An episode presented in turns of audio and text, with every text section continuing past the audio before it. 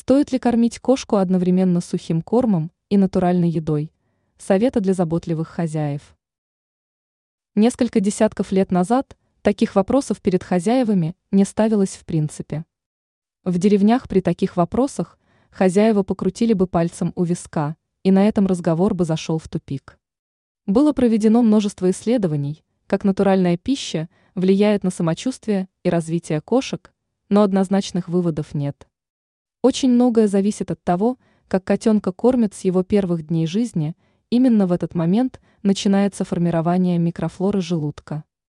Но все-таки, можно ли комбинировать пищу со стола с сухими кормами? По большому счету, сухие и влажные готовые корма стали популярны только по одной причине – не нужно стоять у плиты и что-то изобретать. Насыпал корм, поставил блюдце с водой или молоком низкой жирности, и можно идти заниматься своими делами. Важно понимать, что сухие корма, хоть и вызывают некоторое подозрение, на самом деле достаточно сбалансированы.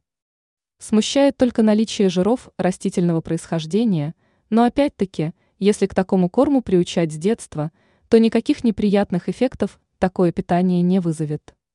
Но если питомец уже привык к сухому корму, то натуральная пища будет вызывать расстройство желудка, поскольку в натуральной пище другое количество жиров, белков и углеводов.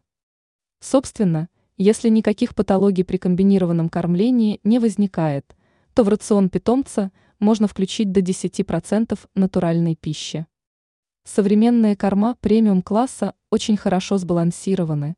Единственное, на что нужно обратить внимание, чтобы в корме содержалось мясо или рыба. Таким образом, комбинировать пищу лучше не стоит. Нужно раз и навсегда определиться, какой рацион своему питомцу вы будете давать на постоянной основе.